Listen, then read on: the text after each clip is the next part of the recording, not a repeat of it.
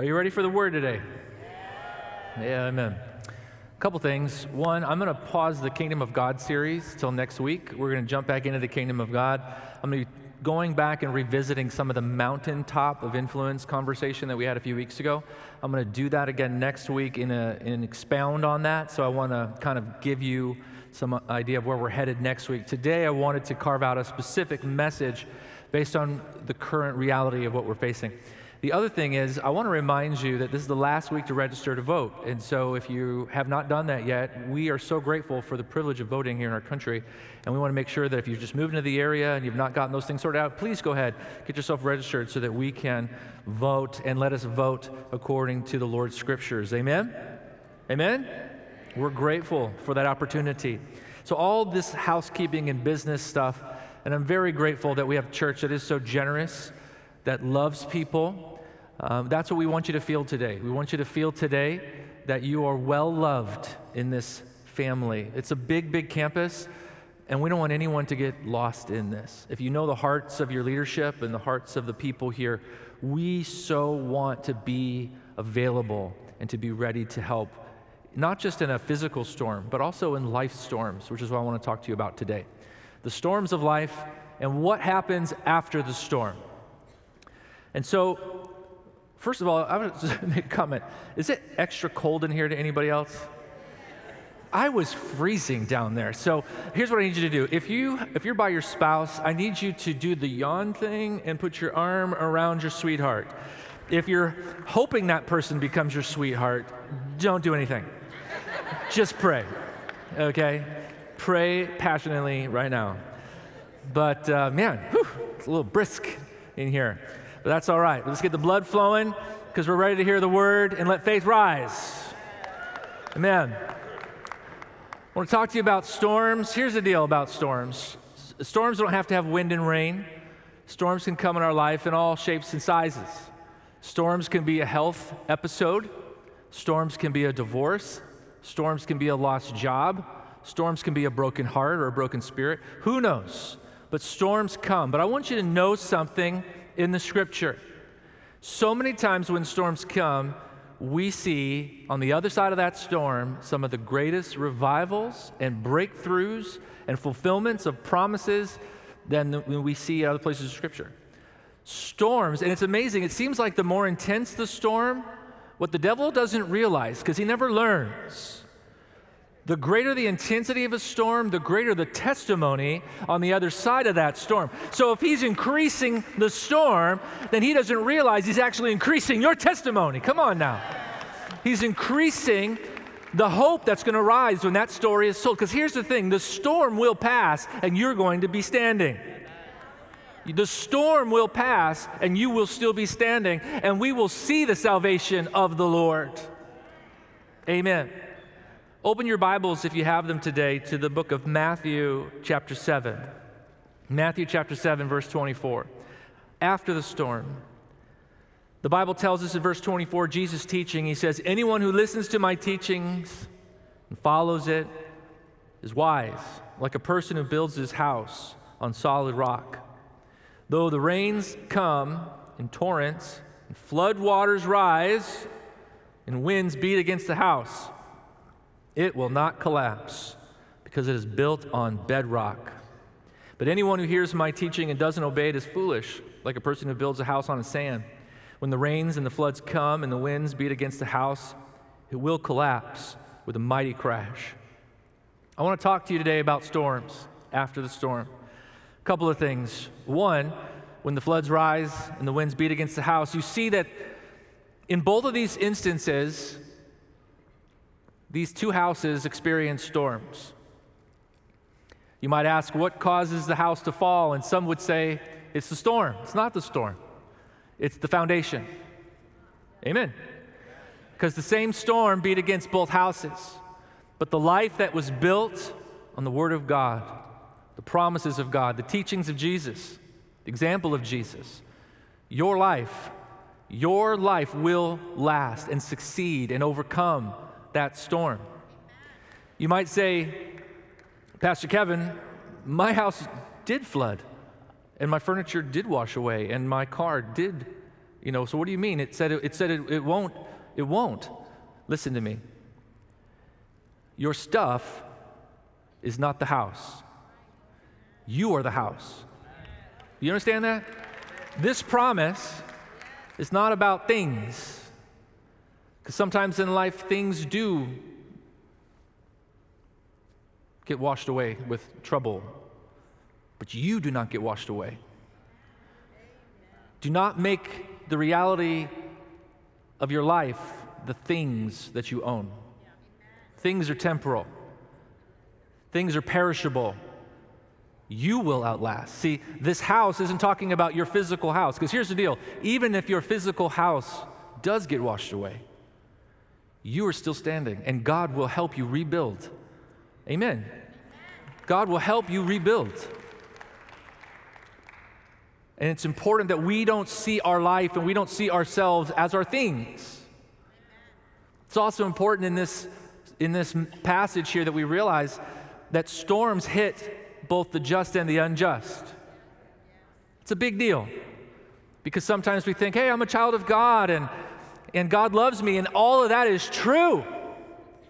But we think that that sometimes exempts us from trouble, and it doesn't exempt us from trouble because we live in a fallen world. Come on. We live in a system and a planet that we've done things to and that we do things to each other, and pain is caused by people's choice, which God gives us a free will. We are not exempt from trouble. We are not exempt from pressure. We are not exempt from attacks of the enemy. But you will be standing when it's over, and you will have a testimony, and you will overcome by the blood of the Lamb and the word of that testimony. And this life, no matter how comfortable or how much we want to keep it comfortable, is still but a vapor and it's still passing away. And you, my friend, are eternal. Amen. And I want to encourage you that if you're going through a storm or if you've had a storm or in trouble, that you're in good company because every person on this planet has gone through trouble and storms. Even Jesus went through storms. Come on now. Some of the greatest storms in the Bible were surrounding men and women of God who were faithful, who were obedient, whom God loved, who said, This is my beloved Son in whom I'm well pleased, and yet they still find themselves in a storm. They're out preaching the gospel of Jesus Christ, and they still find themselves in a storm floating in the deep. Are you understanding this? The Apostle Paul, Jesus, we sit there and say, wait a minute, wait a minute. I thought if I was doing everything right, I wouldn't have trouble. I wouldn't be in a storm. That's not Bible. The Bible says is this when storms do come, you'll keep, you'll keep standing. And there'll be a testimony on the other side. The enemy will not win, and he will not break you. Amen. Greater is he that is in you than he that is in the world. Amen. Your house is not you. That's, you are not that building. You did not build your life on things that can be swept away or stolen. Matthew chapter 6, verse 19 through 21. That's why the Bible tells us don't store up treasures here on the earth where moths eat them, rust destroys them, where thieves break in and steal. Store your treasure in heaven where moths and rust cannot destroy, thieves do not break in and steal. And I can add, and hurricanes cannot wash away. Amen. Wherever your treasure is, there the desire of your heart will be also. It's nothing wrong with things. It's nice to have things. But please do not make your life about those things. And do not see the loss of things as being the loss of your life. Amen. You have not been swept away by that storm. You have built your house, you have built your life on God and His promises. And God will work all things together. Romans chapter 8, 28. And we know, say, we know we know. God causes everything to work together for the good of those who love God and are called according to his purposes for them. We do not believe God causes all things, but we do believe God knows how to take those things and work them into some sort of testimony for good, to somehow advance the mission and the call and ministry of God through your life. Amen. How many of you believe that?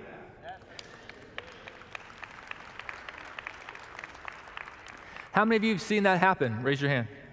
Where something, maybe not a hurricane, maybe the hurricane, but you've seen it happen. You've seen something interrupt your life, interrupt your comfort. You thought it was going to sweep you away. The emotion was there. You felt this was the end. This, like I said, it could have been a health episode, it could have been a loss of a job, it could have been who knows what, going bankrupt. People have done all, all these things have happened. And in that moment, you felt like that was the end. But now, after going through it, you can say on the other side, you can look back and see how God took something that you thought was the end and He created a whole new beginning. And He, above and beyond, blessed you beyond all you could ask or think. How many of you, now I'm not just trying to be spiritual here, how many of you really can say, you've gone through storms, things have been lost, you thought it was the end, but here you are on the other side of that thing, and you can see the good that God brought out of that. I want you to raise your hand boldly and to give encouragement to the people around you. Look at the hands. If God did it for us, He's going to do it for you. Amen. He is a faithful God. Amen. The anxiety comes in because we don't know how He's going to do it, we don't know the timeline of how it's going to happen, but God always does what He said. He is faithful. He is faithful. He will cause everything to work together for good for those who love God. I remember one time uh, when we were planning our church back in Illinois, um, we had, it was just this little ugly little building in the middle of a soybean field. It was a very small little property. And we had this sign, and the name of the church was Maranatha, right? And it had this flaming dove on the sign. It wasn't really my thing. Um, and we changed the church to Life Church. And we didn't have the money, because we were a small church, um, to change that sign. It was the light up sign, right? Those are expensive. And I didn't, even when I shared about the church to people, I'd be like, Where are you from? I'm like, I'm from the church down the road called Maranatha. And people who don't know church have no idea what Maranatha means. And they're like, What does that mean? And I'm like, It means rejoice. Lord, come quickly. And they're like, Okay. And uh, the Lord just put it in our hearts to change the name of the church to Life Church, but we didn't have the money to fix the sign. But one night, a group of young people decided to have some fun, and their fun was throwing rocks at our sign. And they just destroyed our sign. The next morning, I saw it destroyed, and I was like, Hallelujah! because we didn't have the money to replace that sign. But bless God for those little ruffians. Amen. And we tore that sign down and we put up a sign with our new name on it, and we had a new beginning. God causes all things to work together for good. I know it's a simple, funny little story, but you have no idea what's about to take place. You have no idea the miracle that's in front of you. You have no idea the testimony that's being shaped right in front of you and in front of your kids and in front of your grandkids so you can teach them how to worship God in a storm, how not to fall apart, how not to curse God and die, but how to keep standing. Come on now. And we pass that through the generations. Because storms are going to be here while we're in this life. You will have trouble. But take heart, He's overcome it. Amen. Amen. Like I said, not all storms are water based. It can be health events, relational storms, loss of jobs. Even in the country, we can have wars and rumors of wars, economic recessions, all these things. But all these things can go on, and God can still provide and, pro- and produce His promises in your life. The kingdom of God is not subject to the current realities of this realm, and you're connected to the kingdom. I want to talk to you quickly about two storms two storms, just to give you some perspective of what I say. Mark chapter 4. Open your Bibles to the book of Mark chapter 4. Are you getting anything out of this so far? I want to show you in Scripture what I spoke in the beginning. After storms, some of the biggest breakthroughs, some of the biggest moves of God happen after great storms. That's not me just being a preacher. I'm going to share with you in Scripture where those things can be seen, and in other places as well, but I'm only going to share with you two. Mark chapter 4, verse 35. Mark chapter 4, verse 35. As evening was come, Jesus said to the disciples, Let's cross to the other side of the lake. I want you to underline that in your, script, in your Bibles, if you would. Jesus says, Let us cross the other side of the lake. Why do I say that? Because the Lord had declared purpose. The Lord had declared vision and mission. Did you hear what I just said? Jesus, God in the flesh, declared, We're getting to the other side. Come on. He said, We're crossing over to the other side of the lake. He didn't say we're going to die halfway. He said, Our mission, our purpose, our mandate is to get to the other side of the lake. That's where we're going. God, Jesus, God had declared it. But what he didn't tell the disciples was the storm in the middle. Come on. But you see, he wasn't worried about the storm in the middle because God's purposes will prevail. Somebody get excited about that because God's purposes will prevail. He's not distracted by the storm, He's not concerned with the storm. Storms are going to come because He had already declared the end from the beginning. Come on. And God has told you what His plans are for your life. He's told you what His mission and purposes are for your life. And it doesn't matter what storms arise, God's word, God's purposes will prevail. And so you can, like Jesus, sleep and be at peace in the middle of the storm. But please do not begin to confess that that storm is going to take you out. That somehow that storm is greater than the mission and mandate of God pronounced over your life. Are you understanding this, church? Jesus didn't mention the storm to the disciples, maybe because he was going to test them, or maybe because he just didn't think it was that big of a deal. He is God, I believe he knew the storm was coming. Amen.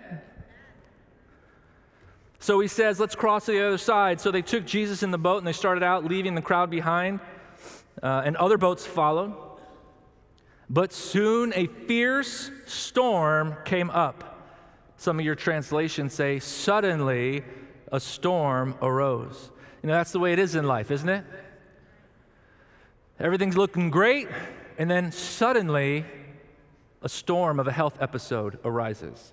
Suddenly, the loss of a job. Suddenly, the economy tanks. Suddenly, a storm comes. Amen. It happens. It happened to Jesus, God's beloved Son. Come on, you got to see this. God didn't stop loving Jesus because he was in a storm. And God's mission and mandate hadn't changed because he was in a storm. You're in a world that has storms. Amen. High waves were breaking into the boat and it began to fill with water. Jesus was sleeping at the back of the boat. That's why I told you you could be like Jesus. Jesus went to sleep, even in the middle of the storm. Jesus was sleeping in the back of the boat, his head was on a cushion. The disciples woke him up, shouting, Teacher, don't you care that we're going to drown? See, they forgot that the Son of God had said, We're getting to the other side. And they began to see the storm and to think their destiny was to drown. But God had already told them what their destiny was. God already told them what His will was. And no storm is going to remove the will of God over your life. Amen. This is good preaching. Yeah. So good. When Jesus woke up, he rebuked the wind and he said to the waves, Silence, be still. Suddenly the wind stopped, and there was great calm. Then he asked them, Why were you afraid? Do you have so little faith? I believe that was the question about what he had said before they left. Didn't I tell you we were going to get to the other side? Why do you have so little faith in what I told you? And the storm stopped. Now, if you move on into chapter 5, you'll find out that they crossed the lake, made it through the storm, and they were met by an individual possessed by thousands of demons. We're not going to get into the entire narrative there, but this man comes out of the caves who'd been wandering among them, cutting himself, trying to die, and we find out later that he is known as Legion. Legion is kind of a reference, possibly to a Roman legion at that time, because he says, I'm legion because there's many, a lot of demons in here. And a legion could be anywhere between 1,000, 2,000 demons, 2,000 soldiers in a, in a Roman legion. That's a lot of demons. One, I think, is plenty. But listen, what I'm trying to help you understand here is this on the other side of that storm was a testimony about to happen. On the other side of that storm, there was someone else in need, and Jesus was bringing the solution to that need. How many times in the middle of our storm, we just focus on our own need, and we forget that if you quit now, there are other people that need you to make it through that storm. Your kids need you to make it through that storm. Your grandkids need you to make it through that storm. People at work need you to make it through that storm. There's other people in this world other than us. And you're carrying the kingdom of God. And they need you to make it through that storm. You know, I believe, personally believe, you don't have to believe me on this, it's my personal belief. I believe the storm that arose suddenly in Jesus' life in that moment was spiritually animated. It was a spiritual attack. Because what Jesus did was he actually rebuked, like he would a demon, he rebuked that storm. I think there are spiritual warfare storms that come up in our lives that aren't just natural, that are not just, hey, it just is what it is, but there are strategies of the devil because the devil knows and sees the hand and plan of God on your life. And he begins to orchestrate things. You say, well, Pastor Kevin, you believe in a devil? That's so silly. I believe in the devil because Jesus believed in the devil. And because my Bible preaches there is a devil. And you can ignore him all you want, that doesn't make him go away. And he is happy with you believing he doesn't exist. There's a lot of preaching in there, in there. But listen, if you don't understand that there is such thing as spiritual warfare, if you don't understand that certain storms do come being energized by a demonic attack and strategy to sidetrack you, then you begin to just war in the natural. You begin to think it's just natural rather than taking your authority, taking your position as a child of God, and begin to give the, give the enemy back the battle.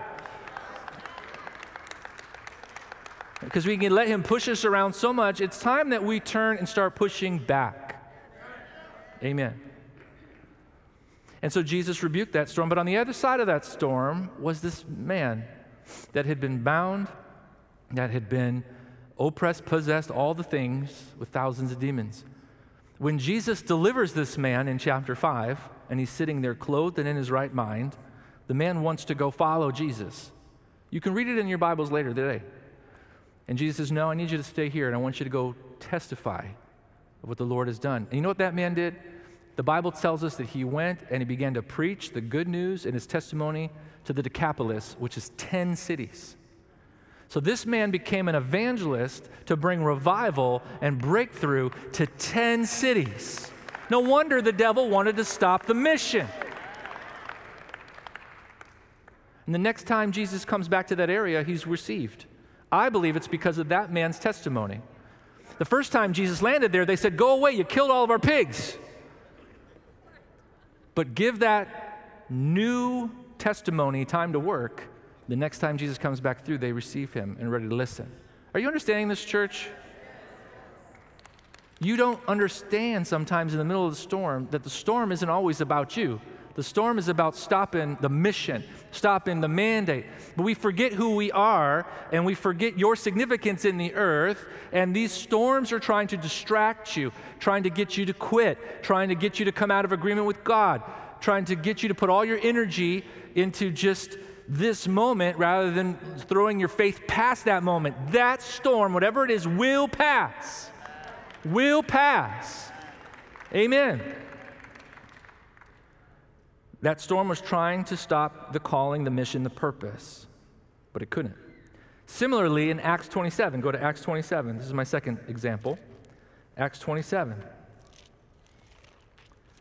Here we have the Apostle Paul. The Apostle Paul.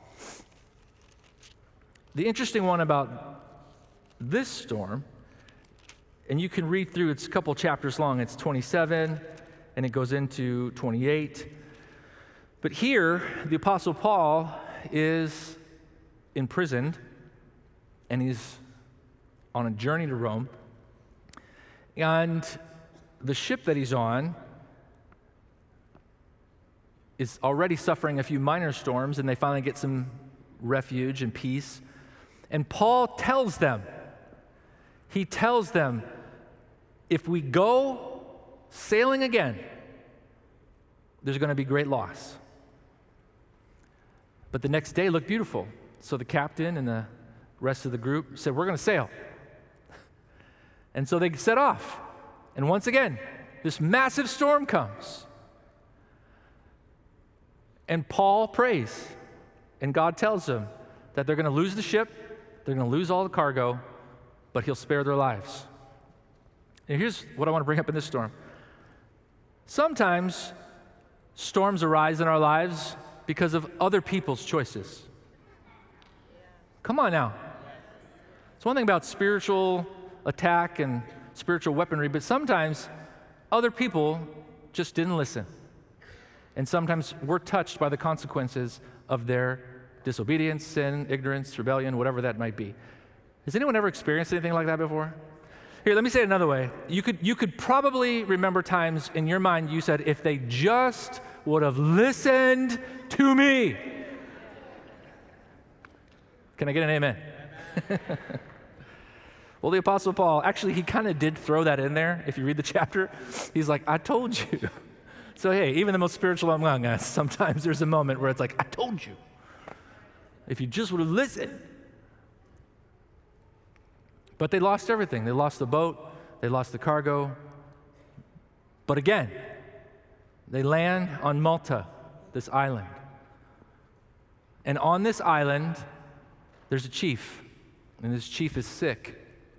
And Paul is shipwrecked on this island. Wait a minute, wait a minute, wait a minute the storm actually helped him get to a place where testimony and revival and mission would happen? Yeah. The storm actually maneuvered him into a place that he wouldn't have gone. Come on now.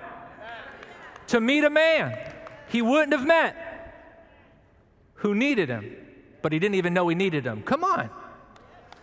So this storm actually ended up helping the kingdom.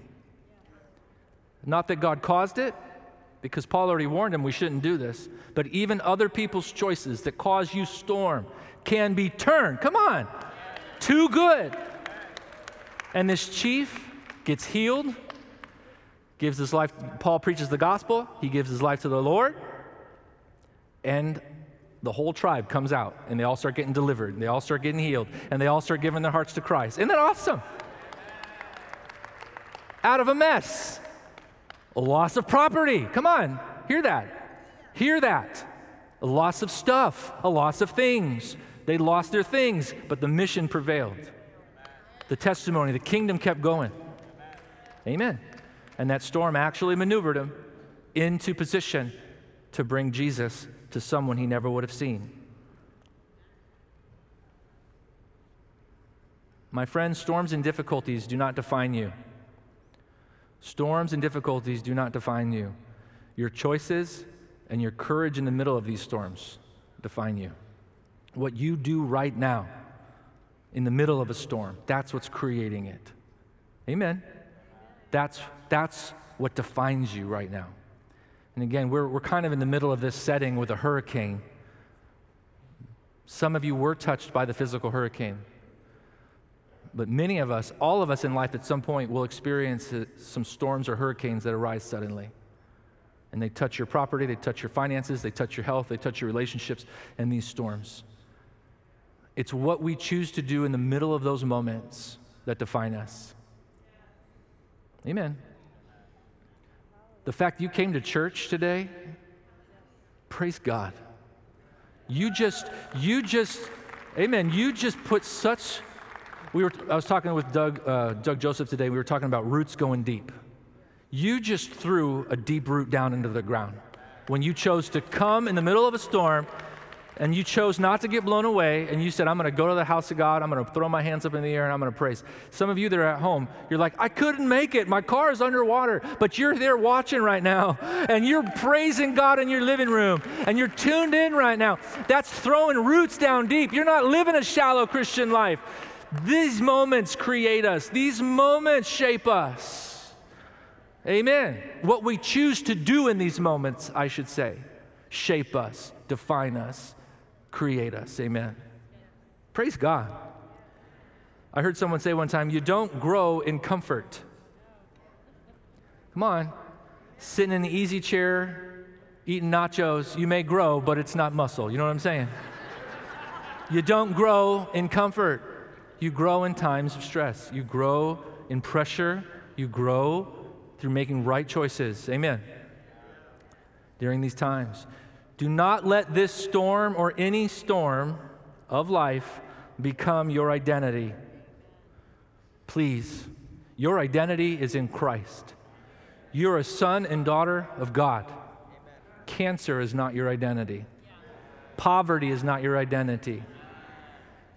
A hurricane and the fact that you lost things, do not let that be your, your, your identity, your, your name. Your name is child of God. Amen. Do you see the difference? Sometimes people become the problem they're in. It becomes everything they know. That becomes all they think. That becomes all they say and speak. That's, that's the way they see themselves. They don't see themselves as a child of God, on mission, on assignment. Are you hearing me? Listen to me. Goliath was not David's identity, but it did set him up to launch him into his calling. Whatever giant, I could say it that way, whatever giant you're facing, that is not your life's battle. It's just one. One opportunity in this world. Are you hearing me? We make it, we make our whole life about that thing. But your life is about God's calling, is about your identity in Christ, it's about his mission and purpose. And I want to bring you up out of that moment and allow you to see something bigger and beyond. Because we get we get caught into the battle as if this battle is all there ever will be. It is not all there ever will be. And it is not your identity. Your identity is child of god. That mission that calling is still on your life. Amen. Do not let this storm become your identity or your excuse or reason to give up don't give up don't let the storm have that much power. Don't let this moment have that much power. Amen. Your identity is child of God, and because you are loved by God, you will make it through this time. You will overcome this adversity. You will fulfill the mission and purpose of God over your life. Too many times people say, well, once this storm passes, I'll get back involved again in the mission. Then we're actually creating a scenario where all the devil has to do is keep creating emergencies to always keep you off calling. Did you hear what I just said? If you take on the posture of as soon as this storm passes, then I'll get on with the call, I'll get on with the mission. I'll start serving again. I'll start preaching again. I'll start inviting people to church again. I'll start praying with people. Once I get over what I'm going through, then I'll start then all the devil has to do is keep lighting fires in your life to keep you off mission. But what if in the middle of the furnace, what if in the middle of the storm, you're still reaching your hand out towards the people that God's called you to? What if in the middle of your own pain, in the middle of your own need, in the middle of your own loss, you're still praying for others who need healing, who need provision? Are you hearing me?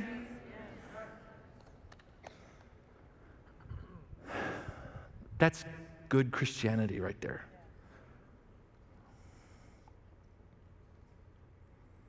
Amen. Keep pressing towards the calling and the mission of God in your life. And even if in the middle of it you end up going home to be with Jesus, then praise God. You know what I'm saying?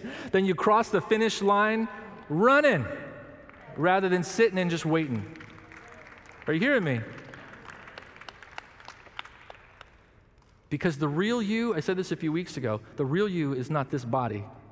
The real you is the part that's made in the image of God. And even if this body falls, it will fall off one day. Here's, one, here's this isn't to be negative, but 100% of us, if the Lord doesn't return, will die. At some point, this body will fall off, and we will cross that finish line. Praise God. So please don't live a life that you're sitting here just waiting for everything to be perfect before you get on with the call of God on your life the mission of God in your life. There's going to be giants, there's going to be storms, those things, but those things are not your life. They're not your they're not the totality of your life. Your life is the call of God, the mission, the purpose, the mandate the dreams that God's put in your heart. Those things were trying to distract you, trying to intimidate you, but they will not defeat you. Amen. I do want to say today to those who are going through a storm, because I think this is one of the biggest things for us as a church family, it's important, is that we say that you are not alone. We never want our church family, the body that God has set us in, to feel like they're going through a storm by themselves. Like somehow their storm, well, that's their storm. We want to be a body that says, I see you in your storm, and we do what we can to bring support, encouragement, and help lift up their arms in their storm. And what if we create a culture like that, right? Because the truth is, all of us will probably go through a storm at some point. And so if we reap what we sow, what a beautiful body to be a part of because we're lifting up one another's arms whenever we're going through storms. Rather than, well, I'm going through too much to help anyone. I'm going through too much. People need to help me. It's what Maria was talking about last week that generosity spirit, where you always see yourself as the one in need. But the Bible tells us to sow, and you reap back what you sow. Amen. The Bible says, Do not be overcome by evil, but you overcome evil by doing good. Give away that which you need. If you need a harvest in something, sow a seed in that area. You lift up other people's arms. Make that your calling. Make that your practice, right? Lift up everybody else's arms. Lift up other people's arms. Let them be seen. Find people and say, I see you. Let's make that our practice and part of our mission. And God is with you. So I, meant, I was meant to tell you two things in that. You're not alone. Church, you are not alone. We're not perfect, so you're going to have to let us know when you are in need. Because though we hear by the Holy Spirit, we can miss it, and we may not know the need that you have. One of the things that I get really troubled with is when I hear about a need like a month after it happened, right? We need to be forthcoming when you're going through something. That doesn't make you weak, it makes you human. Come on, when you share your need. Doesn't make you weak, it makes you human. Come on. It's the journey we're on. That's why these prayer teams are good. You can share what's going on in those things. And if, if they have information that could maybe benefit where we can bring some team into your life or bring some resource or something, we share, we care. All those things need to happen. But you are not alone, is one thing. And the second thing is God is with you. God is with you. Listen to me. In the middle of that storm, in the middle of that battle, in the middle of that trouble, do not underestimate the power of the Holy Spirit that is on the inside of you. This is not you, the child of God, out there in the ocean in a storm alone. You are the temple of the Spirit of God. Amen. God Himself is in you. He's not out there somewhere. He is in here with you, walking with you. He resides in you. You are filled to the full till you overflow with the presence, of the Spirit of God. The same Spirit that raised Jesus Christ from the dead dwells in you. Amen. That's important because sometimes we think it's like a religious stamp I'm filled with the Holy Spirit. No, it's an empowerment. It's an empowerment to overcome, it's an empowerment to know what to do. You are not going through the storm just as a human being, you're going through a storm empowered and filled with God Himself. So, what's the wisdom of God in this storm? You know what's cool is you have access to the mind of Christ. So I don't know what's going on. I lost my house. I lost my car. I lost my job. I, this negative report. What do I do? I don't know what to do. I can get with God and He can give me understanding. He can give me knowledge. Are you hearing me?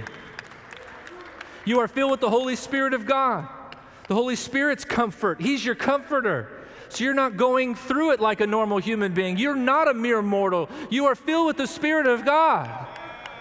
There are benefits and privileges to being a child of God. And it's not just you go to church, you're filled with the kingdom, you're filled with God Himself.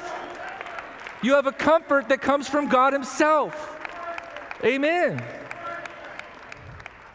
You have a comfort. He's your standby.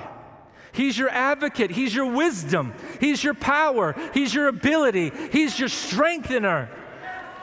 These are realities. These aren't just church words that, that we just get excited about. The Bible tells us these things. Everything I said is the scripture. You are filled with God Himself.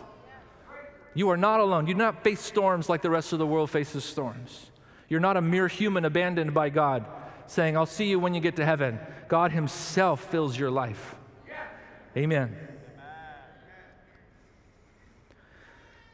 Finally, last, last encouragement is to us, the body. I want to speak to all of us, the body, and then we'll be finished. We'll pray. All of us, the body, we want to be a good church. How many of you want to be a really good church? I do. Raise your hand. If you want to be a good church, seriously, do what I'm asking you to do. Raise your hand. Make a commitment. I want to be a good church. The first step into being a good church, a great church, is every one of the building blocks of that church, which is you and me, do all we can to make it a great church. People want to go to a great church, but you got to be a member, a part of that great church, and then contribute towards making it a great church to make it a great church. A church will not become great on its own. It's people making a choice to make it a great church. Amen. And, and, and having follow through action to make it a great church. And so when we have need and people are going through storms, these are the things where we have opportunity then to be the Jesus with skin on, as my mentor used to say. Be his hands, his feet, and all those things. And I believe this church has that heart to be a great church. So, what do we do when people go through trouble? Because sometimes we don't do anything because we don't know what to do. There are people who say, I, want to come meet you know, your son, but I'm nervous of what to say because he's in a wheelchair and he has communication disabilities and all these different things. We have people who say, Someone just got a divorce. I just don't know what to say to them. Someone lost a spouse. I just don't know what to do. I just don't know what to say. And so then we don't do anything, which makes them feel alone. Are you hearing me, church? And we don't want them to feel alone. We just don't want to hurt them. And so, in not doing anything, we end up hurting them. Because storms happen, storms rise, storms come. And we have to know what to do. I believe we have the heart but what should we do? Pastor, give us some thoughts on that. Romans chapter 12, verse 15. Be happy with those who are happy, weep with those who weep. Share in people's celebration. Like we said in the beginning of the service, some of you praise God for all the property that was spared. I'm, I'm grateful. We can be grateful that you had power and that you didn't lose property, and that's okay to celebrate. Let's celebrate one more time. God, we are thankful for protection of stuff. But that doesn't mean that you can't be touched and compassionate for those who lost things. You're like, well, I didn't lose anything, so I, I don't want to reach out. That's the lie of the enemy right there. You say, hey, you, do you need something? What, I have a, a pantry full of food. Can I share it with you? You need a shower? Come on over. I know you don't have any running water. Come on over. Let me help you. Are you hearing what I'm saying, church? Just because you're healthy doesn't mean you can't sit on the bedside of someone who isn't. And you can say, I'm sorry, but I'm here. I'm listening. I'm with you. Be happy with those who are happy, weep with those who weep. 1 Corinthians 12, 25 to 26. This makes for harmony among the members so that all the members care for each other. It's all of our job to care for each other. Please don't delegate that just to the pastoral staff, though we should be and we want to be a really great pastoral team. But there's no way that we can be there for every single person. And a healthy church is all the body looking out for one another, helping one another. That's why home groups are a big deal. Come on now. Calvary groups. We want to get you in a. What I love are Calvary group leaders already, before we even ask them, we're already calling down their lists. What do you need? What do you need? What do you need? What do you need? That's the power of a Calvary group in your local community. Isn't that great? Praise God for that. All the members care for one another. If one part suffer, all the parts suffer with it. If one part is honored, all the parts are glad. There's no competition here, my friends. There's going to be seasons where you're doing awesome and seasons where I'm doing awesome. Seasons where you may not be doing as awesome, and seasons where I'm not doing that great. And we are able to be honest with each other, to reach out to one another, to not leave each other alone because we feel intimidated by somebody's crisis. Take the initiative, make the phone call, ask how they're doing. What can I do? Are you hearing me, church? Galatians chapter 6, 2 through 3. Share each other's burdens. In this way, obey the law of Christ. If you think you're too important to help someone else, you're only fooling yourself. You are not that important. I love it when the Bible just slaps you in the face. Isn't that good?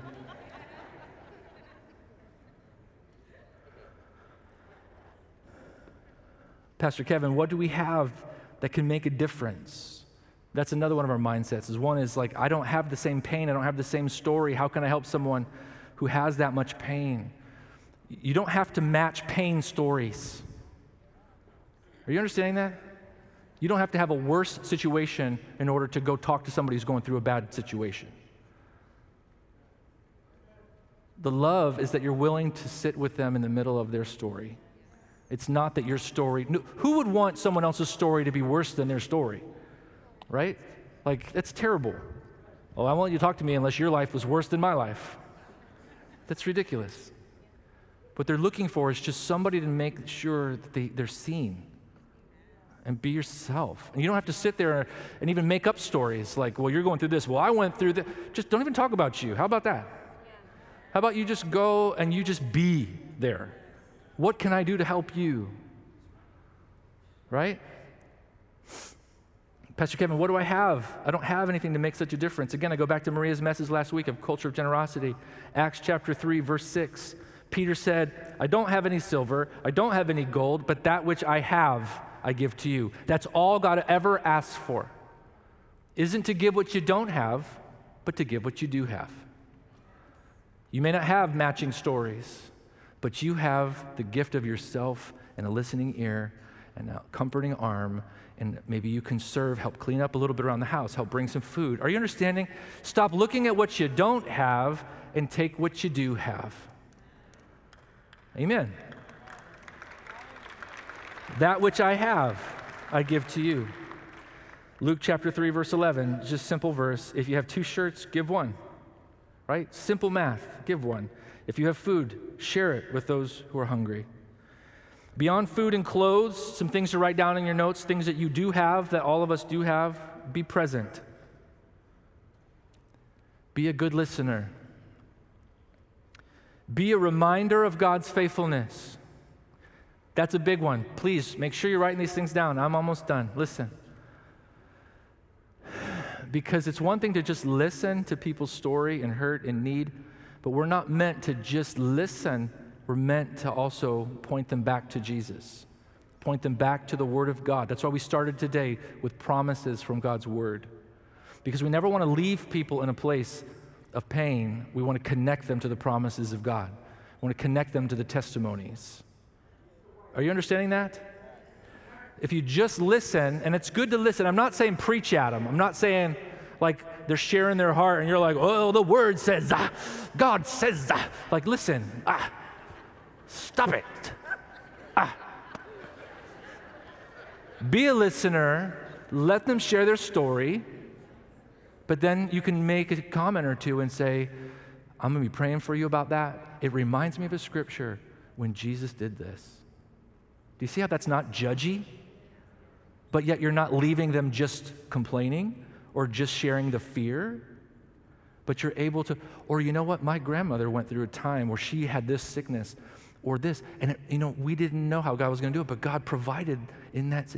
And you can share a story without being all preachy. But you're not just leaving them with just, well, I'm just here to listen. You're also there to breathe life. And you breathe life through sharing testimony and sharing scripture. Amen. And then finally, last thought treat them the way you would want to be treated in this situation. And you don't want to be preached at, and you don't want to be told all the things you're doing wrong. Amen. You need encouragement, you need presence, you need truth, you need kindness, you need some help. Whatever can be of help. Is that good today? All right, church, let's stand. Let's close in a word of prayer. I'm going to encourage you to be watching through the Calvary Orlando app on ways to get involved to help people, to bring food or like get the bags on your way out and fill those bags up. Please, please do that. Some of the trips we might take to Fort Myers, get signed up for those things. Packing food at Second Harvest, all that stuff will be on the app. So just be watching on the app as we communicate needs as they continue to come to us over the weeks to come. I want to give you opportunity today in just a minute to give your heart to the Lord. He loves you and He wants to be able to walk with you through this life. We talked about that. You're not alone, but you need to surrender your heart to Jesus so that He can be with you in each and every storm. I'm going to do two things. I'm going to pray over you the word I just spoke, and I'm going to give you an opportunity to receive Jesus as your Savior. So if I could just keep you from moving for the next 30 seconds. Ready? Let's pray. Heavenly Father, I ask that you take this word about storms and you encourage us. Storms do come, they arise quickly. Sometimes they're spiritually motivated. Sometimes other people cause these storms. Sometimes it's just life. But God, I thank you that the vision, mission, purposes of God will prevail in each and every one of our lives. Lord, I thank you. Our life is not boiled down to one storm, one giant, one moment. The call of God, the plan of God in our life is greater and beyond whatever it is we're going through right now. I bless this house. I bless them to grow, increase, and bring the kingdom of God. I thank you for revival on the other side of any storm that they're walking through. I thank you for kingdom harvest, kingdom advancement, fulfillment of purpose and calling upon their lives. In Jesus' name. If you agree with that, say a big amen. Amen. Amen. Amen.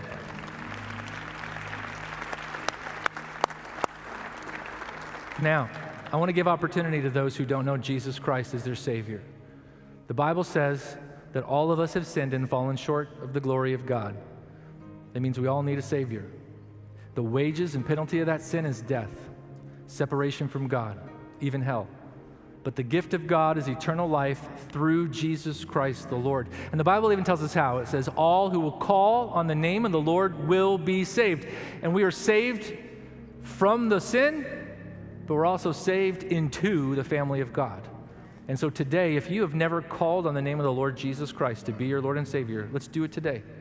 Or you may say, Pastor Kevin, I used to have a relationship with the Lord, but I walked away. I, I grew cold, but I'd like to recommit myself afresh to Jesus today. Would you pray for me? I want you all to bow your heads, close your eyes one more time. I'm going to count to three. When I count to three, if that is you and you are ready to make a decision to commit your life and call upon Jesus for the first time, or to say, I want to recommit myself to Jesus, when I count to three, just raise your hand wherever you are. We'll pray for you right at your seat. Ready? Let's do this. One, two, three. Raise your hand if you need to get right with God. There's one hand right there. Awesome. Two hands over there. Great. Keep them up high so I can see them. Anybody else? Three, thank you. Anyone else? Put them up. Four in the back, awesome. Praise God. Let's not do this alone. Let's do it with the Lord. Amen. Four. Anyone else? Five. Thank you. Awesome. Praise God. Praise God. All right. All right, church. Maybe I missed your hand. Maybe you're raising your hand at home. Let's pray together, would you? Let's pray for all of these that raised their hand. If you raised your hand today, would you repeat this prayer after me? Church, pray it with them so they're not praying by themselves. Just with the simple faith in your heart, repeat this prayer after me. Dear God, I thank you that you see me just as I am. I realize that I've sinned and I've walked away from you. I receive Jesus Christ today as my Lord and Savior. I believe that He died for me and that He rose again. Please forgive me of my sins. Wash me, cleanse me, make me new. Fill me with your Holy Spirit Take every part of me now. Be my God. Thank you for saving me into the family of God. In Jesus' name, amen. Would you celebrate those five or so? Praise God. Welcome home.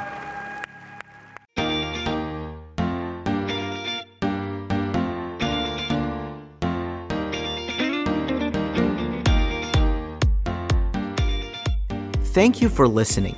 We hope you've been blessed by the ministry of Calvary Orlando. We invite you to join us in person at Calvary Orlando for one of our Sunday morning worship experiences each Sunday at 10:30 a.m. To find out more about Calvary, please visit our website at calvaryorlando.org. Here you can find our latest events and ministry opportunities. Thanks for listening and God bless.